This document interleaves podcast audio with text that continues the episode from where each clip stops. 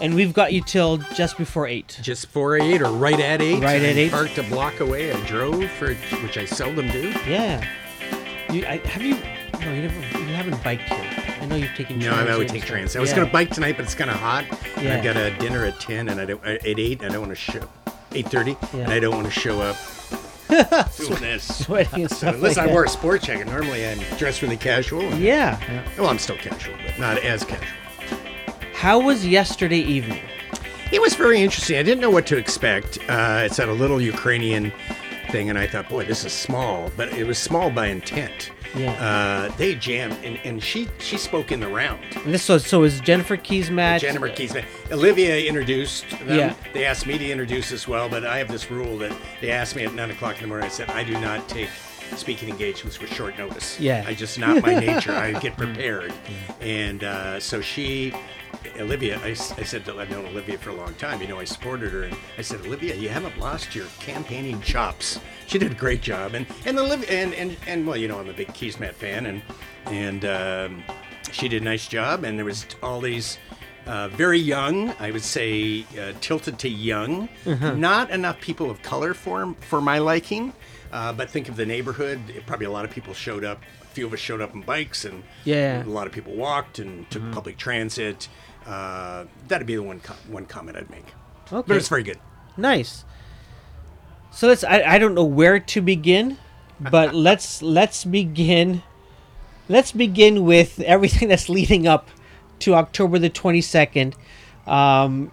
And how long is this show? We got about 4 hours. So this is what I heard. So that'll cover the last week. So a good friend of mine back in the university days, Amir Remtulla. He was Rob Ford's chief of staff for, I don't know, a couple of years.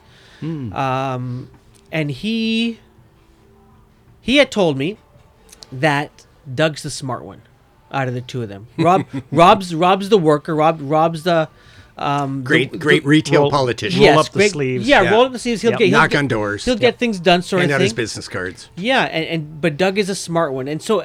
And I shows the Ford definition of smart is maybe not quite as high as you thought. Fair enough. It's all relative, right? It's all relative. But I remembered, and I totally forgot about that conversation that I had with him. I've heard the same thing, by the way. Okay. Same thing. And so I thought, is he smart enough to say, I know that the province, quote unquote, controls, again in quotes, the city, so I'm just going to go to the province and do what I want to do with Toronto. Well, is he that smart? I don't think he has great knowledge of the notwithstanding clause. I can't believe he did that. Did he? You know, I'm sure he could have picked up. He was around City Hall long enough that he probably picked up the fact that, man, our city rules go back 200 years. Yeah. Way back. When 95% of the population lived in the country and 5% lived in cities. And now it's well over 50% people live in the cities. And so we have rules that, you know, of course the province, you know, ran everything because cities were not. But that law is really outdated. And I could see where he picked that up, I guess. Yeah. He sure has enough cabinet ministers who are falling right in line. That's what blows my mind. Yeah, very disappointing. Absolutely. I mean, Rod Phillips and Christine Elliott and Mulroney. Caroline Mulroney. Come on. You know, I talk a lot about truth to power and the, you know, people that'll stand up and speak out. And boy, if you follow me on Twitter, I'm using the sheep icon lot because they're all sitting there. Come on, it was just. You know what they've done? They've cut. Everything they've done is a cut. I mean, you don't cut your way to greatness. You don't. No one cuts their way to greatness. You've got to invest and you've got to build. Yeah, you know, you change, parties change, and new people run the city or the province, and they're gonna undo some things because they didn't like them. They weren't working. But he is 100% cut. He has not added a damn thing. But why the silence? Why like? I thought of a tweet that I meant to put out yesterday, and it's, you know, the matrix, you know, which pill are you going to take? Because I thought, which pill did we take where we went from either Elliott or Mulroney winning the nomination for the party And Ontario heads into the next 4 to 8 years where people are okay with it. Oh, Christine Elliott, I knew her husband really well. He helped me with BMO Field. Yeah. You know, I thought, my wife agency was doing the work for Kathleen Wynne, so I was going to vote Liberal. But Christine Elliott came in, that's cool. Other than I heard her on CBC, and she did a 180 on sex education, a 180 on climate change, and I'm going, oh, wow. Okay, I'm not liking this. And she's been there. Was that before that was on CBC. Ford that was CBC while they were doing the run-up to who was going to run the Conservative Party. Wow. Yeah. And it looked like, you know, those run-ups are really interesting, who gets involved. And they obviously concluded that there's this group that's very conservative and wanted to undo the sex education stuff. And, you know, instead of someone standing up and saying, no, and don't believe this garbage that it wasn't. A lot of people were asked on that. It was studied. And, geez, that thing goes back to, what, 1996? So, you know, it needed to be changed. But anyhow, she fell in line, too. Very disappointing. Yeah. It's interesting. I ran into Desmond Cole. Yes. On Saturday. I was on my way to Kensington Market for the Jazz Festival. And I walked by the legislature, and I remembered, Desmond Cole was going to do a picnic here or something like that. So I went by to take a photo, and he was still there. I went later in the afternoon, and I said, "Why is it, Desmond?" I said, "You know, you've been in media, so you might know some things and been around people. You know, why is it that these millionaires, who really they are, right, don't have the guts to speak up to Doug Ford?" And they said it's all about power. He suggested it's all about power. Caroline Mulroney has enough money for a couple of lifetimes, but she's never had power. And so to speak against it and lose that power, to lose that, whatever it is, whether it's the chauffeur, whether it's, you know, extra perks that allow you to do certain things that, you know, money doesn't buy or not buy. He wrote quite a lengthy letter about elites and stuff. I didn't read all of it. I really don't believe that elites are all of our problem. There's a lot of average people all through Ontario outside of the big cities that fell in line with him. Now, back to your thing. Once again, truth to power. If it's very interesting. I'm outspoken now. I've been retired for almost 7 years. Yeah. I did actually give a speech at either Empire Club or the Border Trade, I can't remember which, where I talked about a vision for the city, and I talked about leadership traits and truth to power. And I did that as a CEO. But I know you follow me. I could not say all of that as a CEO. I ran into trouble with Toronto Foundation when I was chair for all of 8 weeks because I really spoke up, and they were uncomfortable with that. And I said, they said, "Oh, we're neutral. We're Switzerland." I said, "Yes, you know, Switzerland was, you know, really cozy with the Nazis, right?" Anyhow, I said, "I'm never Switzerland, and I'm not wallpaper." And so, you know, there's a lot of people that don't want to speak up, and because it's uncomfortable, and. You know, they've got shareholders, maybe. I also question, like, from Carol Mulroney's perspective, and Elliot's as well, is, like, do they not see the potential damage? And maybe there isn't. Maybe all of us in Toronto are freaking out over nothing. Not nothing, but, like, I can't see this helping their political careers, certainly in Ontario, provincially. Maybe federally? I don't know, but... You know, parties can go two ways. They get into power, and sometimes they erode really quickly. Sometimes they get a bump. I think someone said today, you know, fatigue. I mean, is he spent so much time on something other than screwing around with our democracy right in the middle of election. Really, the amount of energy they have spent on this when they're not doing anything else, and if that's all the Conservatives are associated with, I think there is fatigue. And I suggested in a follow-up tweet, I said maybe erosion. To your point, I think it's doing damage. God, you know, people are already saying one pollster came out and said, "Oh, he's not going to win the next election." I can already prove that. I don't know what poll can prove something early for that, 4 years away. Yeah. People have short-term memories. Yeah, they do. And another question too was, why now? Why create the crisis? I mean, there you could answer why it was, but it's like, why wasn't this started as soon as they got into power, so that there was a time to It almost was like a well, it was actually. I think that was the mistake. Why now? Okay, if you want to do it in an orderly way, and you know, and push for 25, and we'll run the next election based on it. Yeah. That would be in power for 5 years, and the next election's in 4. So run the next election, but to do it in the middle. When, you know, the Dan Foxes and the Jennifer Hollett's, I mean, there's so many young people, of diverse people, young people, people of color that have been running since June or way back, and spending time and money, and to do it to anyone, and we're, you know, like, how we're going to have this vote in 4 weeks. Yeah, I mean, Kelly and I have had to have discussions with now 2 people who are running against each other that we weren't expecting. Yeah. And we were going to both of their events to support them. I had to stop. I've already used up my $5,000, and I had someone approaching me, and I said, "Geez, I really like you, but I got to see who you're going up against." Yeah. And so, you know, Dan Fox. I don't know if you know that name, but Dan's been kind of working on this for 4 years. He takes a sabbatical, and he's knocking on doors, and I think I gave him $500-$600. And I ran into him last night. He had to step aside because Shelley Carroll, he says, he sees that 2 progressives can't go up against each other. You know, both of them will lose. Yeah. So he stepped aside. Good for him. I mean, good for him, but bad that he had to do it. Yeah. The time that he invested, he was prepared. And there's a ton of them out there. Yep. So it's not that they're proposing less seats. It's the process.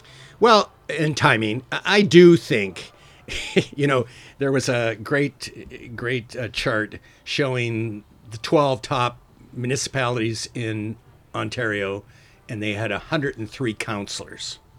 If you take using that 100,000, you got to have 100,000 people to have a councillor, because that's basically what the 2.5 million generates, 25 councillors. Mm-hmm. Do you know what that 103 goes to?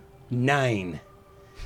I mean, it's because in Amherstburg it'd be like we're gonna have 5 councillors, we'd have 1/5 of a councillor. So it's the numbers too. They really, you know, they say it's dysfunctional, and there are days Mammolini and Shiner and stuff make it dysfunctional. But, you know, you got people like Cressy and Leighton and Kristyn Wong-Tam right downtown. They are busy every night because of all the development going in and all the things. And you can get hold of your counselor. Now they're going to have to, you know, be responsible for 100,000 people. Yeah. I don't think people understand that. So I don't think, you know, they did a lot of work to get to 47. It wasn't pulled out of the air. I think it was KPMG, somebody. Yeah. There was a lot of public dialogue. There were meetings. There was many ways for you to weigh in, and they did it in a very orderly way and got to 47. So I'm going to play devil's advocate. When I was in Taipei, and they have an amazing subway system. The city, from what I've been told, is approximately the same size population-wise as Toronto, and their subway system was phenomenal. And so I asked the tour guide there, and I said, you know, why? How did you guys build it? Because I found out it was built really, really quickly. And I said, how did you build it? If there was a new government that came in, would they want to change things? And, you know, she said to me that, you know, once you start something and once there's a law that we're going to do this, it gets done. You can't cancel. You can't stop. And so the other side, you know, as I take a look at what Doug is starting to do, you know, putting his fist down and saying, no, we're going to have, you know, less councillors for the city of Toronto. I want things to work smoother down there. I'm going to upload the TTC to the province. I'm going to do this. I'm going to do that. Come hell or high water. I say, you know, the rational person in me goes, what an idiot. Why is he doing this? Why is he, you know, crushing everything? And but then, you know, I have to take a look at the other side. Otherwise, I'll just go crazy. And I take a look at the other side and I go, what if the end justifies the means? I'm curious, what if 4 years from now we've got more subways being built, we've got more buses on the road? Well, you can forget more subways being built at the price of what it costs to build a subway. Only China's building them right now, I think. But what if? I don't know. End justifies the means. Boy, that's a slippery slope. There's a lot of awful things have happened in the name of the end justifying the means. Greg? Greg has been angry since you're seeing June. This on television. He's scratching his head. No, that's. I mean, it's just no. No, I think we need a long-term plan. I don't think I don't think 4 years is going to fix what we need. No, it's not going to for the long term. You remember Transit City was approved under Miller, and it was very comprehensive. It was really good. So Ford goes in, the younger Ford goes in. And he just canceled it right away. He canceled it right away, and the council went along with it. And you know, he said, "Oh, the LRTs, they're just streetcars." I'll bet you, in those days, it was 44 councillors. None of them had traveled on an LRT that's being used in Copenhagen to Calgary, and they canceled it, and that set us back. That if they'd gone through that, there'd be a at least seven stop LRT working in Scarborough right now. So I don't know that that can still happen with 25 people. Maybe, I don't know how they get etched in stone and say, listen, this is a study and this is the thing. But mind you, if we had that, there would be no chance that there'd be no remaining chance that we'd get out of this stupid rebuild the Gardiner Expressway or one-stop subway. So yeah, I kind of like to change those ones, but you know, Transit City not perfect, but if that had gone through, the city would be a lot better.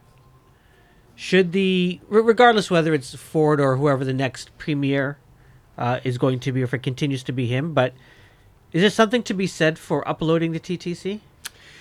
Well, listen, the cabinet minister who's in charge of transit doesn't have any transit in his riding. Of course, the municipal municipal guy who is declaring, you know, we're going to cut this Toronto down to 25 doesn't is in Brockville. Yeah. It's got 24,000 people, 8 councillors.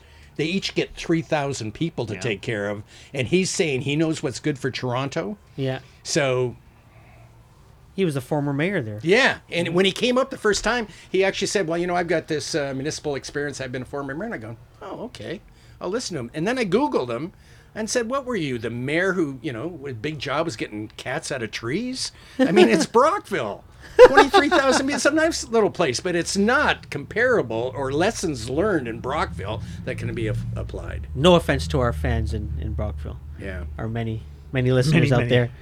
No, I'm not suggesting they cut the Brockville councillors. Vision Zero, you know, Zero Vision.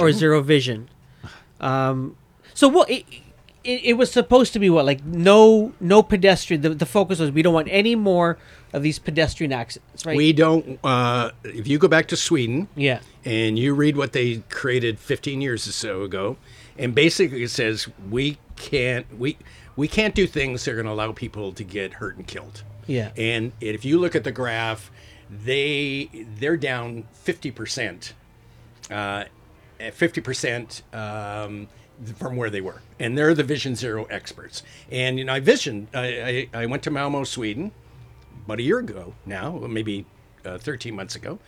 Actually, I was going to Copenhagen, and I set up meetings for 2 days of nonstop meetings with urbanists and architects and the people who ran cycling and stuff for 2 days. And I said, I really want to hear about Vision Zero. And they said, well, we do Vision Zero, but Sweden's the one who... And they said, Malmö, Sweden is 33 minutes away by train, and we can hook you up with them. And one of the men who worked on creating Vision Zero, I met with him. Yeah. And we went through it all. So there's a model there. You know, it's how you design your streets, and we talked a lot about that, everything from speed bumps to bicycle things to the corner bump outs and all of that stuff. And then he said something very interesting. He says, but you know what the number one thing was? Lowering the speed limit. Really? Yep. Number one. Because, you know, if you hit someone at 30K, they're going to survive. 90% of them will survive. You hit them at 60K, 100% of them die. Well, probably 90% die.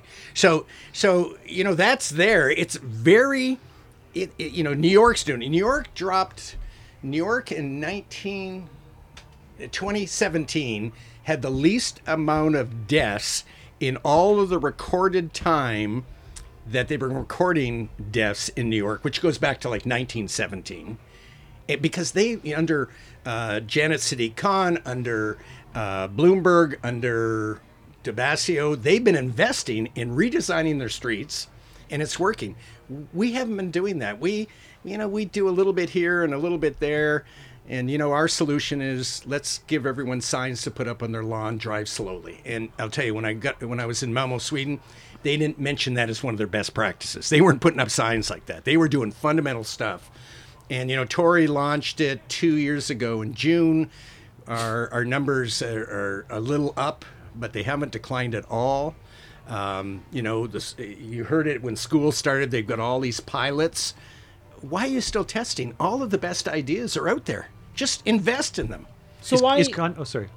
I was going to say, is continuity an issue as well? Like, I mean, from the perspective of the infrastructure, from the bike lanes, from the crosswalks. Like, we seem to have this mismatch. Yeah, I would agree. You know, it's very interesting in Holland. I think I'm going to Amsterdam next week, and I'll be biking in Amsterdam. The drivers think the roads are safer, and everyone bikes. So once you carve out this, okay, you get used to bike lanes, hopefully segregated, protected bike lanes, everyone starts understanding. I biked in Copenhagen. I never worried about cars. I biked in Berlin, never worried about cars. In Berlin, it was really interesting. They weren't quite as segregated as Amsterdam or as Copenhagen, but the drivers really had respect for the bicycles and vice versa. Mm-hmm. And so, yeah, so we allegedly have Vision Zero, but, you know, what is it? The infrastructure committee chaired by Jane Robinson, you know, they're not doing much. They're, you know, little test. Yeah. Test this, test that. No, you don't have to test this stuff. It's all been done someplace. Invest in it. Be committed to it. Yeah. Have guts. Do it. So maybe it's good that Doug Ford is putting his foot down and saying, no, we want to get things But he's anti-bikes. So he's not going to help bikes at all. He is not going to help me go under that railroad underpass on Lee side as I'm coming up across the bridge. Well, did you hear one person, I think it was a cabinet minister, but at least a member of parliament for the Conservatives say, you know what their problem is? They took all that time and talked about bike lanes. Oh, yesterday. Oh, yeah. Or 2 days ago. So no, he's not going to be. He is not progressive. He cuts. He's regressive. It's the irony of, you know, I spent 19 years in consumer products marketing. You know, they should not be called the progressive conservatives. I think I totally forgot that was their name, by the way. Yeah, regressive conservatives. I totally forgot. So I think we should go to the advertising bureau and say they're advertising false. They're false advertising. I want to go back to for the duration of this conversation. I want to frame it under Jennifer Keesmaat's platform. Yep. I want to talk about housing. Talk a little bit more about traffic, public safety. All these sorts of things that are important to a city. So first of all, I'm not on her strategic committee. You're not. No. So I know, you know, I was at her event last night. I did not talk to Jennifer. She was really busy. So I talk to Jennifer occasionally, so I'm not part of that. So I've seen what she's presented, but I probably know it as well as you guys know it. Well, you are supporting her. Oh, absolutely. Yeah. Yeah, absolutely. So under the big question of why Jennifer Keesmaat, let's go through some of these things. You know, so let's finish off, you know, talking about transit and traffic. Why don't we go back further in that? Okay. Let's talk leadership first of all. Okay, yeah. Okay, so, you know, that's where I start. I've written 2 books on it. Yeah. And it's one of, you know, I believe I'm a student of leadership. I do big seminars on the very topic.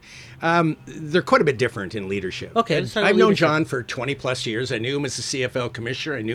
I did business with him at Rogers. And, you know, John was a breath of fresh air versus Ford. You know, we were a city that was embarrassed on late night talk shows, and it was awful. And I know from research that a lot of people, a significant amount of people, voted for John because he wasn't a Ford. And he's, you know, I had dinner with my sister-in-law the other night. He says, well, you know, he speaks really well, and you know, he's safe and he's professional and he's all of that. But also, he is really status quo. I mean, nothing's really happened on cycling. Nothing's happening on climate change. All this stuff. He hasn't got a new shovel in the ground on transit. So he's status quo. He's very risk adverse. And even when he does something, if he gets some pushback, he doesn't really stand up to it. And you saw it in this whole issue that that, you know, Ford allegedly talked to him a couple of weeks before and didn't do anything about it. And then then even on Sunday. So he says, we're all going to vote to fight this. And then the next day it comes out and says, you know, let's just get on with it. So he's timid. And so that's him. And you know what? He's not a best practices guy. When I met with him in February, I said, have you been to Copenhagen yet? And he says, no. I said, you should go. I said, and anyhow, he hasn't been. I'm not sure how well read he is on urbanism. I recommended he reads Janet. I said, if you're going to read any book, read Janet Sadiq Khan's book on street fight. She's the ex-transportation commissioner in New York City. So that's him. Jennifer Keesmaat, on the other hand, very energetic. I mean, she understands what makes great cities. That's what she did for a living. Yeah. She's an urbanist, trained. In Malmö, Sweden, they knew who she was. Copenhagen, they knew who she was. In New York, they know who she is. She is very highly regarded. She has all the smarts. She came up with a transit plan, and I know she had other planners help her with that. I mean, she's very detailed and knows that. I think she's tougher than him. I think she's more energetic. I saw quite a difference. You know, John would have spoken well last night, but just saw that energy of her. So for all of those reasons, and I think, yeah. So that's from a leadership perspective. We mentioned when you and I spoke earlier, we had John Sewell on a couple of weeks ago, and he said one of the big issues for Tory, and I'd be interested to know your thoughts and from Keesmaat's side, is that one of the reasons he's had to be the way he is because he has to appease both. He doesn't have to appease, but he appeases both the downtown core, and then the Scarborough, North York, Etobicoke group. And he was talking about the challenges of that. And listen, when I talked to John, he said, there's this kind of polarization. And this was when still Ford was a chance that he would run against him. There's the Ford people and the John people. And what I said to him, the Ford people aren't going to move. I mean, I don't believe they're 35% of the population, but I think they're 20-25% hard. I said, John, there's nothing you could do to move them. You've got a nice, safe people. But I believed at that time that I said, there's this group in the middle. I'll attach a number, 40-45% in the middle, that are looking for more progressive things. And I think we underestimate, if well explained to them, Scarborough, there's research that says not all of Scarborough wants this one-stop subway.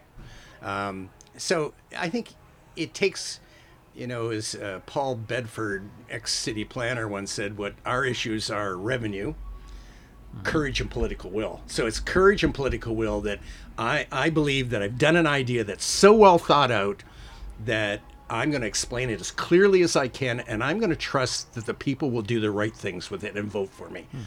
I know, and you know, that I thought about running, and that's one of the things I really wanted to do. I was going to go with what was absolutely best and not worry about whether they would vote for me. And if they wouldn't vote for me, and either I did a bad job of selling it or they didn't like the idea, and I could live with that. Yeah. I think it would have been interesting, but then again, I'd already retired and I didn't really need a job. And in the end, I chose not to do it, but that's how I would have run it. And I'd like to think Jennifer is doing what's right, too.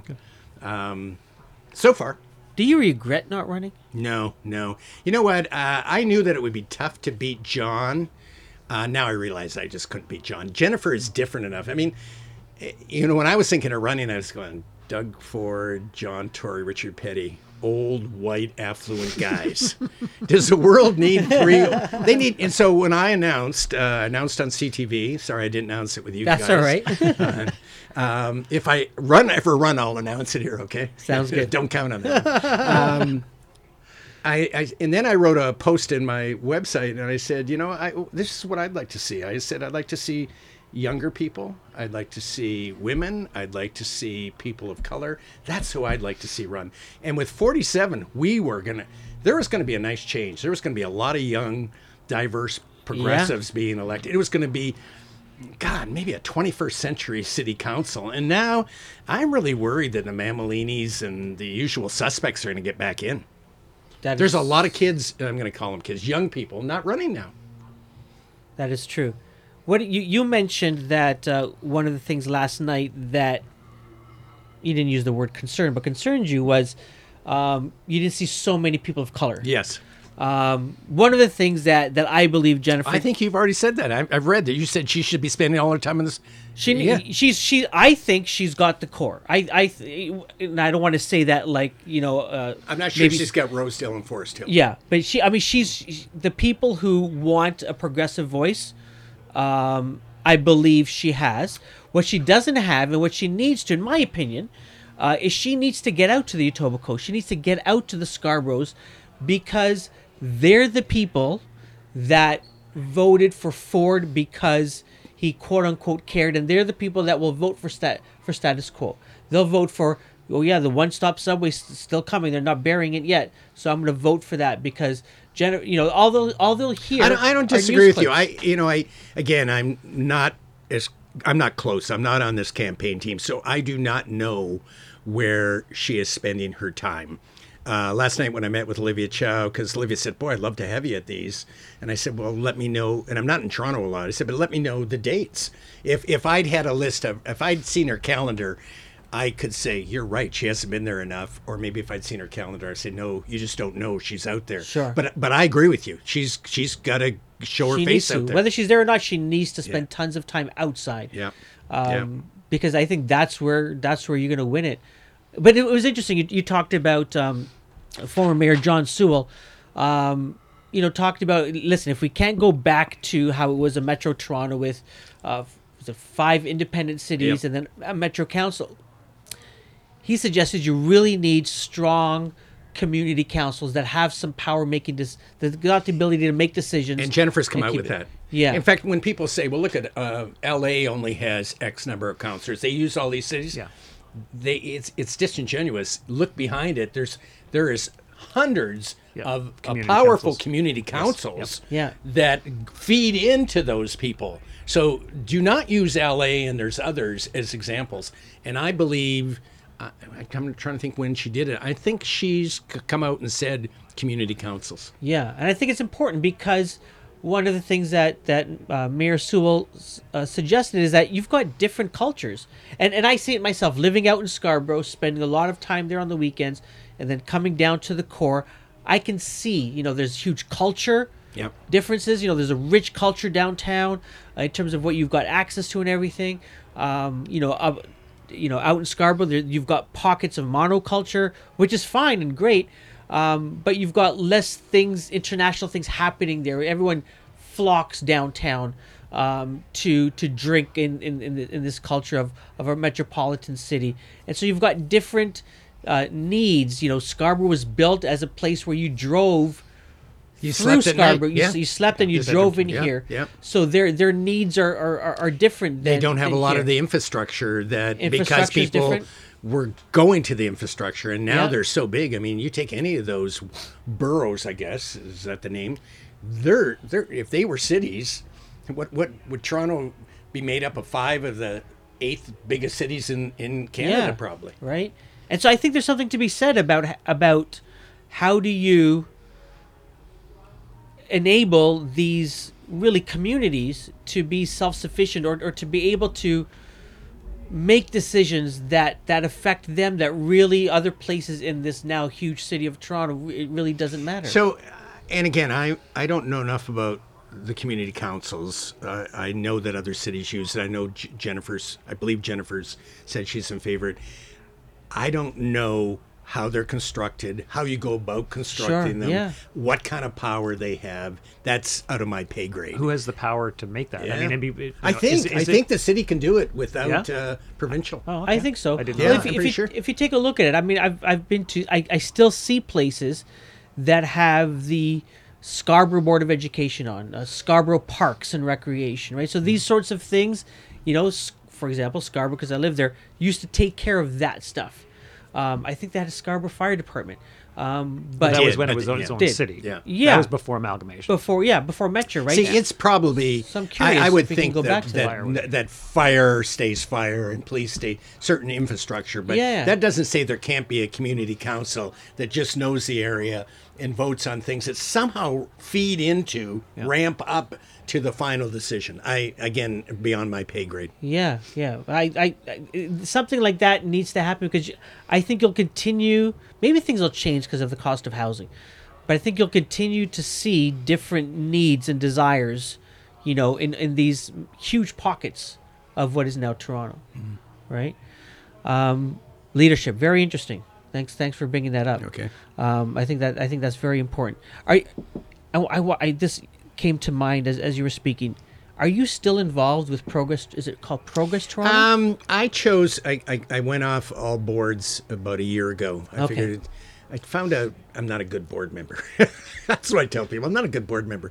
And because I was a president for 29 years, and I'm used to having a lot of autonomy and stuff, even though I have surrounded myself with great vice presidents. But so when Michael Hay approached me. I said, "Listen, I'll be there for you, but I'm not on your board." So she got in touch with me this week, and she said, "Geez, would you buy a table at the Board of Trade dinner for 8 progressives?" I go, "Yeah." So that's the kind of stuff I do. And so she'll ask me questions every once in a while. So I'm involved from a distance. I'm not on their board. I haven't sat across from Michael in months. But we did exchange a lot of emails this week. What do you think about what they're doing or what they're attempting to do? Well, again, they were trying to get progressives to run. So, you know, it's, you know, who was doing that? Kristyn Wong-Tam was, and Olivia were focusing more on women to come in. And I think they had some success. Some of them got elected in the provincial election. I think they're just trying to get progressives in. It would be a lot better for our city if our city council looked like Toronto. I mean, what are we, 13% of the city count? I can't remember. X percent people of color. It's really low. If there's 44, 22 of them should be people of color, generally, or maybe 26 or 18, but not, I mean, Kristyn Wong-Tam with his fella in Scarborough. Michael Thompson. Yeah. You know, pretty soon we might get to 5 fingers here. Yeah. Anyhow, so we don't have that. And the number of women is not like 22. So that's what they're trying for, and I applaud that. We'd be better off if we were more diverse. We still have a housing problem in this city, affordable housing. You know, whether that is for, you know, we had a huge problem this past winter of all the so many homeless people on the streets. Tory didn't look very good in that one. He did not at all. He did not. He wimped out, and nothing. Then he was pushed into it, and nothing's been done. When, you know, winters, it's already snowing in Edmonton. Yeah. I was mentally saying, I've got to get my snow tires changed in 8 weeks. It's coming. Absolutely. Yeah, climate change is coming too, but there'll still be weather. Climate changes, but weather still will come. Whether it's cold or whether there's more rain, or it'll definitely be more rain with climate change. Shelter / housing is going to be important. Tory hasn't done, like, there's no new buildings. And my numbers might be, so Jennifer came out and said, I'm going to do 100,000 new houses. I thought it was in 5 years, but last night she said 10, so I'm a little blurry on that. Tory said 40,000. I can't remember over how many years, but they've had this objective of, I can't remember how many thousand every year. There haven't been any more new houses built this last year. And John's answer was, yeah, but they were approved. Well, we've got a city council that approves stuff all the time and never spends the money. Because, again, what did I say our issues were? Revenue, courage, and political will. We haven't had the courage and political will to attack the revenue side. Hence, we pass all kinds of motions at city council with never the money to do it. So, you know, John's fallen horribly short. Jennifer, you know, she was working for, what was it called? Creative Housing Society or something for a couple of months. Yeah. She knows her housing file pretty good. She believes she can do it. I think, you know, most cities, not everyone should own a home. There's lots of cities like New York and stuff. It's a lot of rentals. They're going to be good rentals, affordable rentals. So I think, you know, that's part of the solution. You know, I think there's been lots of condos built here, but they're all pretty upscale condos. They're not price-wise, yeah. And so they've got to come up with stuff that's more affordable. What are your thoughts on housing, Greg? Well, I think we talked about it the other week in terms of, you know, where there is some money, I believe, available for housing. Just it's not being utilized, or I don't know. I know our backlog on repairs and social housing is over $1 billion. Yeah, yeah. There's a lot of money that's needed, and listen, all three levels of government got to contribute. Yeah. But the city hasn't really contributed money. You know what they've done? They've refinanced the debt and can say, look at all the money we saved. Okay, I get that. That's good. Good move. If interest rates are low and you can refinance, good. Except that, okay, there's three parties to affordable, social housing. One-third, let's say it's one-third, one-third, one-third. So the city says, well, we refinanced, and that's our contribution. No, wait a second. It was the whole pie. Don't you think everyone gets credit for the refi? So I don't think Toronto has put their money in. And you wonder if because Tory was great at going to Queen's Park or Ottawa saying, you got to help us. But, John, are you doing enough? We have the lowest tax rate in like 40 communities around us. Are we doing enough? So if I was the prime minister, I'd say, John, I'll give you this money, but you've got to match it. Yeah. Or if I was the premier, I don't know what kind of deal those two guys will strike. Yeah, it's a tough one. This city, it's a great city. It's the fourth largest in North America, and it's attractive and it's largely safe and it's a great place. And houses are going to be expensive. They are.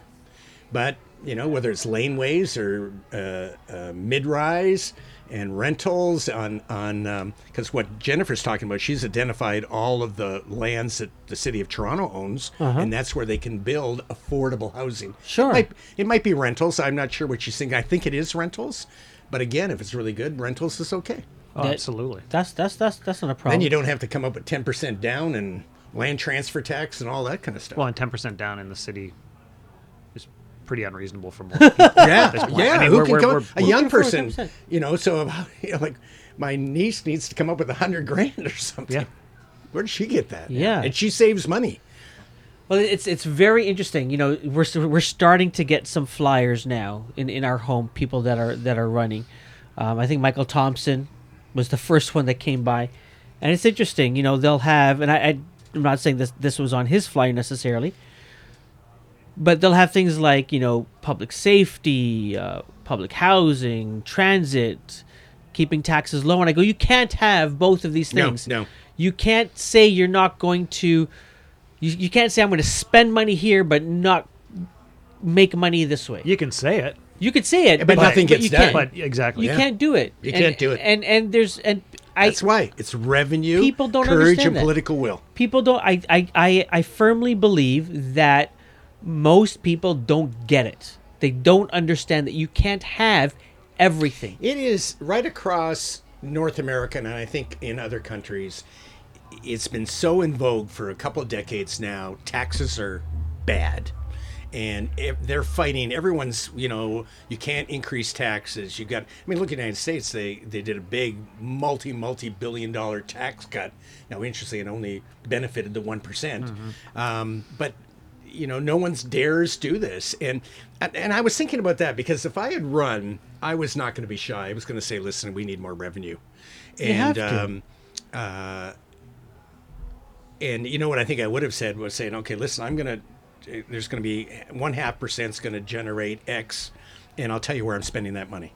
I'll tell you where it's going. If you tell them where it's going, and it looks like you spent it wisely and you've not screwed it up, I think you can get them. Yeah. So John, he's out there already saying that taxes will be at or below inflation. You can't.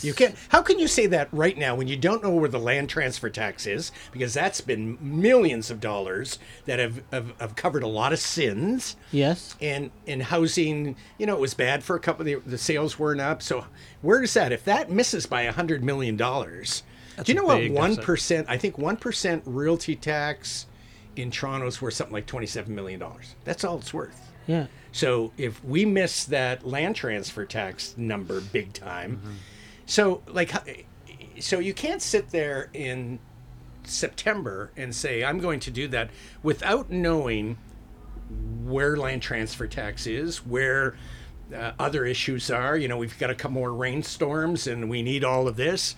And we've got all these great ideas that would make the city better. I need some money for that. Don't lock in the revenue first. Figure out what are the issues and the opportunities, and say, okay, how do we fund this, people?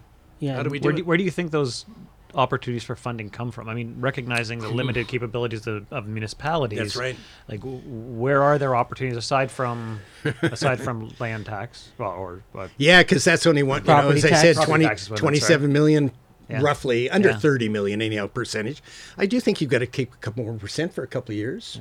Yeah. You know, like people might go scream, but you know, a lot of people won't scream. Listen, the housing market is way overvalued. Yeah.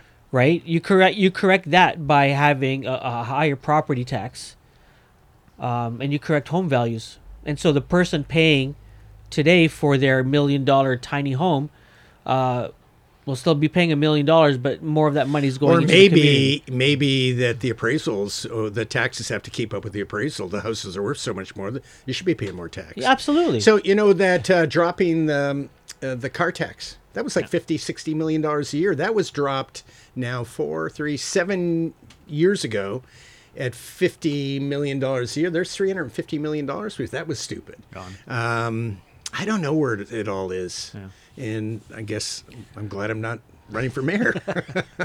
Tolls, road tolls. Yeah, you've got it. They control congestion. They reduce carbon emissions. They are what cities are doing. Yeah, but you know what? You can't just do that without an infrastructure. No. Nope. And you're not going to have. You know, even if Jennifer gets in. You know, she's going to make the relief line fast 3 by 3 years, but it's years away. Subway, no matter what subway goes in, or even LRT, they're all going to take time.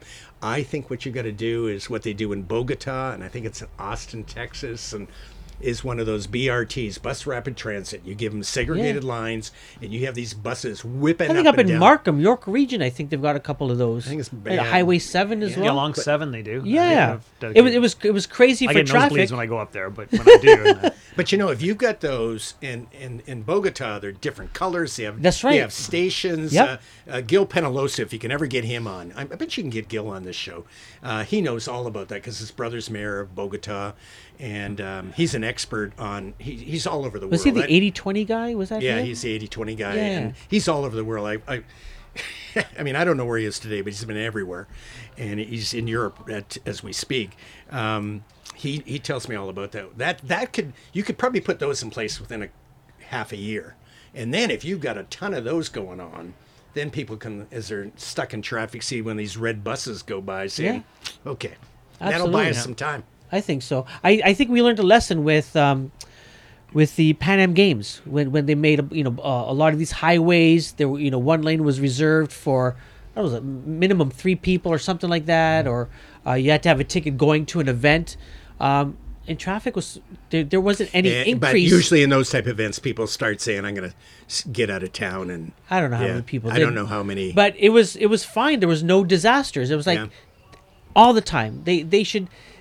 Like you said, you need to have that courage, to do these things. The same sort of courage that we see displayed by Doug Ford in messing up this election. Why can't you take that same courage and be progressive with it? And be progressive. No, I'm going to raise your taxes. You know why? Because we're going to have more of this, that, and the other. Yeah. Right? We're going to have safer streets. Less people are going to get killed because you're paying an extra $100 a year. Yep. Or whatever the case may be. And no one's got the political courage. Are there any examples lately where somebody has said, I'm going to raise taxes? Because I loved your idea of accountability. I believe DeBasio in New York did that. Okay. There was referendums in California. California passed a referendum. I hate referendums, by the way, but they passed a referendum that says taxes couldn't go up beyond, like they made taxes. They lost all control over taxes, ran into all kinds of financial problems. And now the way to get around that, because I think it still stands, is they have to have specific referendums. But in California, they have passed referendums to invest heavily in rapid transit. So the people got it. In the last elections in the U.S., there were a number of communities that finally said, I get it. Huh. But then there were communities like Oregon that said, we're going to be closing libraries unless you give us this slight tax increase. Didn't pass. They closed libraries, so they don't all get it. It is, there's not a whole bunch of political leaders who will put their ass on the line like that. Yeah, I think we need more of that. Listen, we're coming close to the end here. Richard, a couple of things just to get your thoughts on, so rapid fire here. Tory's come out saying that he wants to ban guns, and that's going to solve... Actually, I think he's lukewarm on guns. I know Keesmaat's really strong. I don't know where John's been, but let's say he is. I think he should. I mean, why we need military weapons on our streets, why anyone needs guns, I just would. I mean, Australia, England...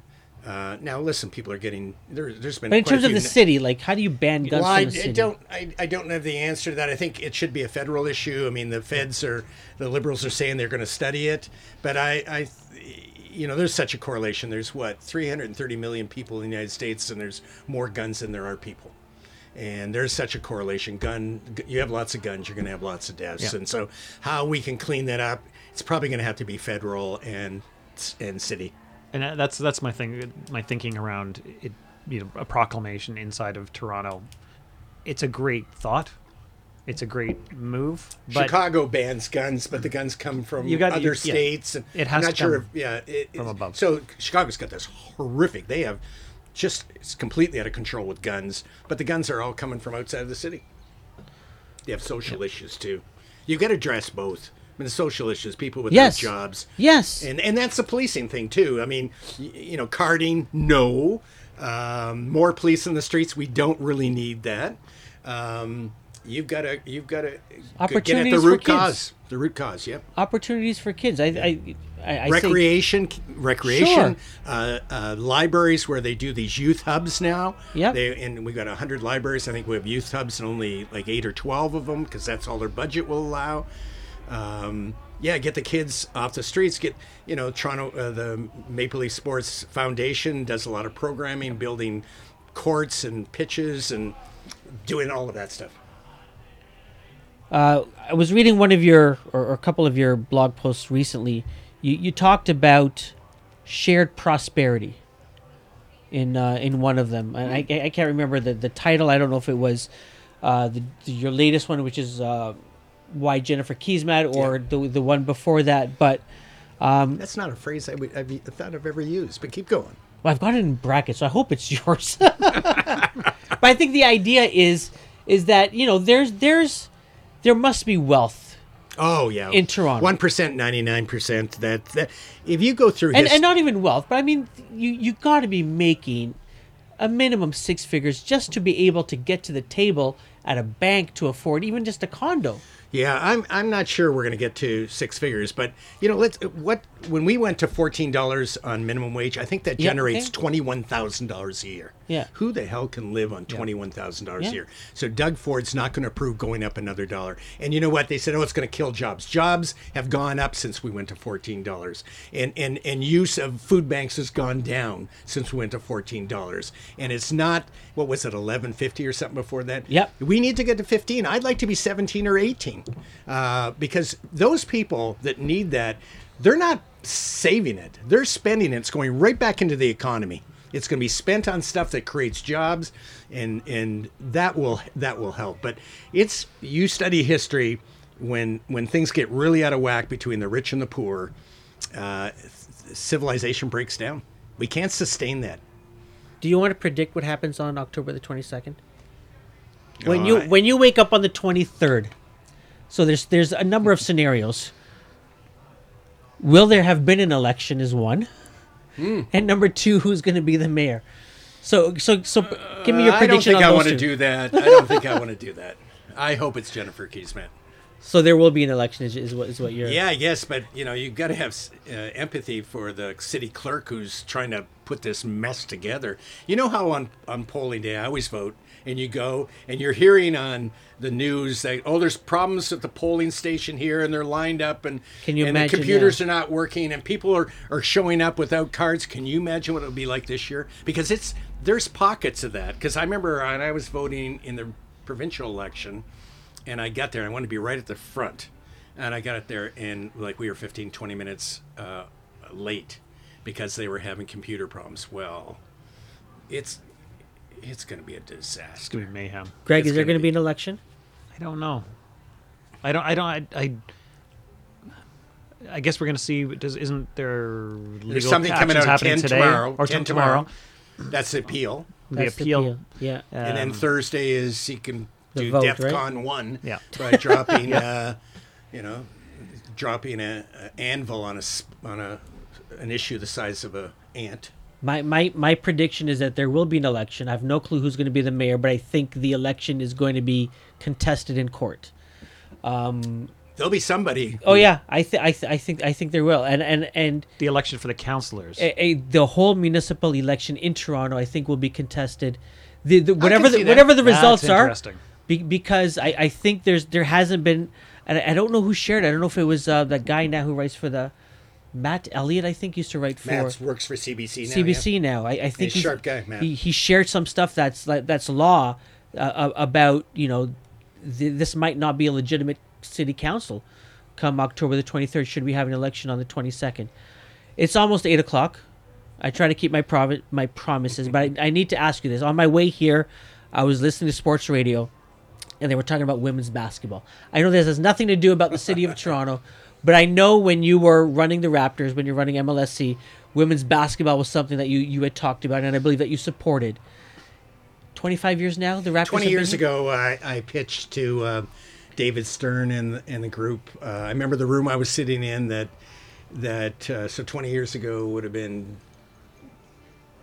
what, 96, 90, 98, 99, somewhere in there. And we were quite new as an organization, Maple Leaf Sports, and the Raptors were quite new, and basketball was quite new. And I made a pitch, and they turned us down. And they were right to do it. We weren't ready to do it. So then fast forward a couple of years, and all of the WNBA teams were having trouble financially. And David Stern kept coming to me and says, "Do you want that team now?" I said, "No, David, I don't want it now." But in my second book, I said, I think we could use a WNBA team in Toronto. We're one of the few countries that doesn't have a pro league for women. So that would help our Olympic program. Mm-hmm. And there's so many young women now playing basketball. That's number one. And I also thought that I think I've got more generous since I've been president. I think I'd spend Maple Leaf Sports money more freely if I went back and was president now. And I said, they're spending a lot of money propping up the Marlies for good reasons. The Argos, they lose money on the Argos. And I said, they won't lose as much money running a WNBA team as to lose on the Argos, so they should do it. Awesome. Thanks so much for your time, Richard. Listen, yes, thank you. Great being on the fourth time. I think on the 22nd, I may retire from being interested in urban issues. We'll see how it goes. I mean, I feel like lots of times, I don't know if you noticed my website, I haven't really been speaking much lately about it. I feel like I'm in a dark room with the doors closed and the windows all closed, and I'm all by myself. I'm yelling at the top of my lungs, and no one's hearing me. Anyhow, there's a lot of issues, municipally, provincially, even federally. There's a lot of issues right now. And then you see what's happening in Trump, and you see what's happening in Austria and Poland and Russia and I was Venezuela. Trump, never mind what happened here in Ontario. Now I'm just focused on Ontario. And that's right. It's there's a little Trumpism going on in Ontario right now. That whole populism thing's going. It's contagious. It's a very concerning. That website of yours is for abettertoronto.com. .ca. I think just Google for a Better Toronto. It shows up first on the list. For a Better Toronto. Yeah. Thank you so much for listening to us. You could always find us. I want to thank our sponsor, our host, girthradio.com here at the Pacific Junction Hotel in Toronto. We would love for you to subscribe on Apple Podcasts, Stitcher, or Google Play. Just go to kareemkanji.com/subscribe for the link. And if you want to chat with us, you can find us on Twitter at kareemkanji, at Greg Tilston, and at Richard Petty. No, there's something. Richard A. Petty. Richard A. Petty. Thank you so much for joining us. We'll talk to you soon. Cool. So how many is this now? You've done 136. Good for you. 137. And you got the ex-mayor in. You've had some good people. Yeah. Have you had singing? You had singing, didn't you? I had him. Yeah. Do you think he's going to get elected in BC? It's not a slam dunk.